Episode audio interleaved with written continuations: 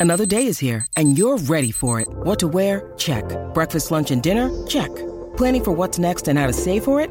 That's where Bank of America can help. For your financial to-dos, Bank of America has experts ready to help get you closer to your goals.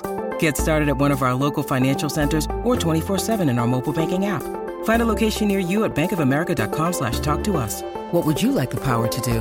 Mobile banking requires downloading the app and is only available for select devices. Message and data rates may apply. Bank of America and a member FDIC. Families have a lot going on. Let OLLY help manage the mental load with new cognitive help supplements for everyone four and up, like delicious Lolly Focus Pops or Lolly Mellow Pops for kids. And for parents, try three new Brainy Chews to help you focus, chill out, or get energized. Find these cognitive health buddies for the whole fam at olly.com. That's O L L Y.com. These statements have not been evaluated by the Food and Drug Administration. This product is not intended to diagnose, treat, cure, or prevent any disease. This is Optimal Living Daily, episode 3034 How to Find Your Happiness by Dr. Lisa Firestone of psychalive.org. And I'm Justin Malik, your host and narrator. So, with that, let's get right to it as we optimize your life. How to Find Your Happiness by Dr. Lisa Firestone of psychalive.org. We've all seen some version of this scene the child at the playground, covered in ice cream, wearing a tiara. She's surrounded by fun toys, fawning parents, and other happily screaming kids. Yet, although her world appears to be exactly as she'd want it, she is beside herself, sobbing in utter distress. My point here isn't to illustrate the simple statement that happiness can't be bought or that spoiling your children is bad. What I'm suggesting is that most of us are not all that different from the little girl on the playground. Many of us are going about happiness all wrong. Despite what we may believe, quite often we're not really seeking our own happiness at all. Many of us don't know ourselves well enough to conceptualize what we actually want. We conform to the notions and ideals of our society, our family, and other influences that can drown out our own point of view. We spend our lives repeating patterns and filling prescriptions from our past that don't serve us in the present. To varying degrees, we fail to differentiate ourselves, to separate from limiting outside influences, and realize our unique value in the world around us. When these outside forces seep in and quietly overtake us, we wind up seeking someone else's idea of happiness. The key to one's happiness is buried inside the process of recognizing and differentiating from these forces. Of course, there are things that have shaped us that are positive. There are traits we've taken on that strengthen us and enhance our sense of self. Yet, differentiation isn't about separating yourself from society or ridding yourself of positive social models. It's about peeling off the undesirable layers that shield us from achieving our unique destiny and living the life we desire. There are four crucial steps to this process of differentiation developed by my father, psychologist Dr. Robert Firestone.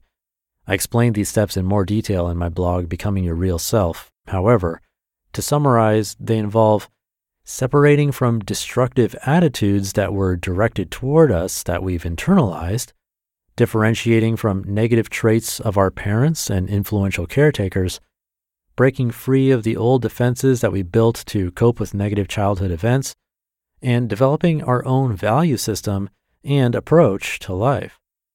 There are many influences from our early environment that we internalize, repeat, or adapt to. For example, imagine having a narcissistic parent who acted superior and domineering. Perhaps she boasted about herself while putting you down or disregarding you completely. Growing up, you may take on her point of view towards yourself. You'll start to have mean thoughts or critical inner voices that tell you you're inferior or that you're insignificant and only take up space. You may also run the risk of repeating the negative traits of your parent, in which case you'll notice having your own thoughts or feelings of superiority or entitlement. Maybe you'll act out the same condescending, critical attitudes towards your children. Finally, if growing up with a narcissistic parent made you feel inadequate, Perhaps your defense was to sidestep confrontation, to retreat into your shell, or to avoid standing out. These adaptations may have made you feel safe in your household, but chances are these same traits could be hurting you or holding you back as an adult. These early influences on our life make the first three steps of differentiation important precursors to living a happy existence, one that reflects who we really want to be. Once we shed these layers, we're able to take the fourth step and ask ourselves who we truly are. What resonates with us and gives our life meaning?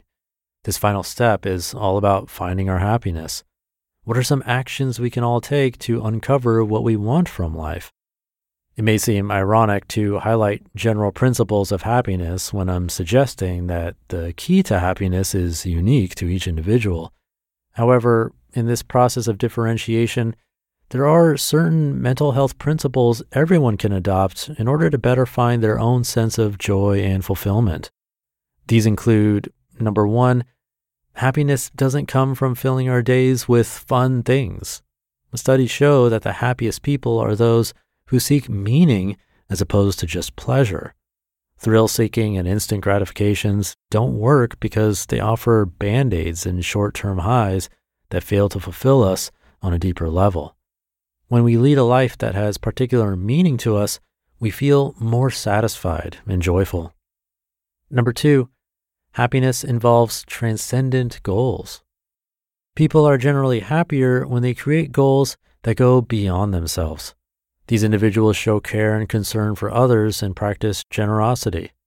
Studies show that people get more pleasure from giving than getting, and that generosity can lead to longer, happier lives. Number three, to seek happiness, we have to realize our personal power. It's important to consistently remind ourselves of the profound effect we alone have over our destiny. This means both dropping the baggage from our past and resisting any urge to play the victim. When we acknowledge our power, we have a much stronger sense of resilience and can better handle any hardships that arise. In fact, having a sense of power in your life has been found to be one of the key factors in being a resilient person. Number four, happiness involves maturity. Part of being a strong, differentiated self means avoiding playing out parental or childish roles in relation to others. We can't control others, only ourselves, so being parental toward those around us will lead to higher levels of dissatisfaction and keep us from focusing on changes we can make. On the flip side, being childish and allowing others to control us, again, undermines our power and potential. Number five, happiness comes with a price. In order to feel more joy, we must be willing to feel more of everything. We cannot selectively numb pain without also numbing ourselves to exhilaration, excitement, and pleasure. The human condition is a painful one, and we must be willing to feel our sadness, our anger, and our fears in order to live a vital and passionate existence. And number six, happiness means being willing to evolve. We are most alive when we expand and try new things. Think of a couple falling in love. They grow each other's worlds. They're open to new experiences, activities, emotions, and friends. What happens when they fall into routine and start to impose restrictions on each other? Their worlds start to shrink. They stay in, make rules, and lose their sense of independence and even attraction. Happiness means maintaining your interest in new and lively choices that will keep the spark inside you alive. When we look at these principles, we quickly realize that seeking happiness isn't selfish. When we're authentic happy and fulfilled individuals, we're far better for the people around us and for society at large. We're better parents, better partners, better bosses, coworkers, friends, and citizens. As we follow the path we carve for ourselves, we can expect old influences to seep in and critical inner voices to flood our heads. Yet, finding our happiness means silencing these demons and celebrating the unique and worthy human being that lies beneath. As author Howard Thurman said, quote, Don't ask yourself what the world needs. Ask yourself what makes you come alive and then go do that. Because what the world needs is people who have come alive. You just listened to the post titled How to Find Your Happiness by Dr. Lisa Firestone of psychalive.org. Look, Bumble knows you're exhausted by dating. All the must not take yourself too seriously and 6 1 since that matters. And what do I even say other than hey? well, that's why they're introducing an all new Bumble with exciting features to make compatibility easier, starting the chat better, and dating safer. They've changed, so you don't have to. Download the new Bumble now. When you need mealtime inspiration, it's worth shopping Kroger, where you'll find over 30,000 mouthwatering choices that excite your inner foodie. And no matter what tasty choice you make, you'll enjoy our everyday low prices, plus extra ways to save, like digital coupons worth over $600 each week. You can also save up to $1 off per gallon at the pump with fuel points. More savings and more inspiring flavors make shopping Kroger worth it every time. Kroger, fresh for everyone. Fuel restrictions apply. Thank you to Dr. Firestone. Her illustration of the child wearing the tiara on the playground, crying, is a good one. It's talking about how every piece can be perfectly in place and we can work very hard to try to reach this place. Yet in that moment, we might not be happy at all and possibly feel even worse because of expectations or some other random reason. Something we've touched on here and there over the years of this podcast is about everything being a journey instead of a destination.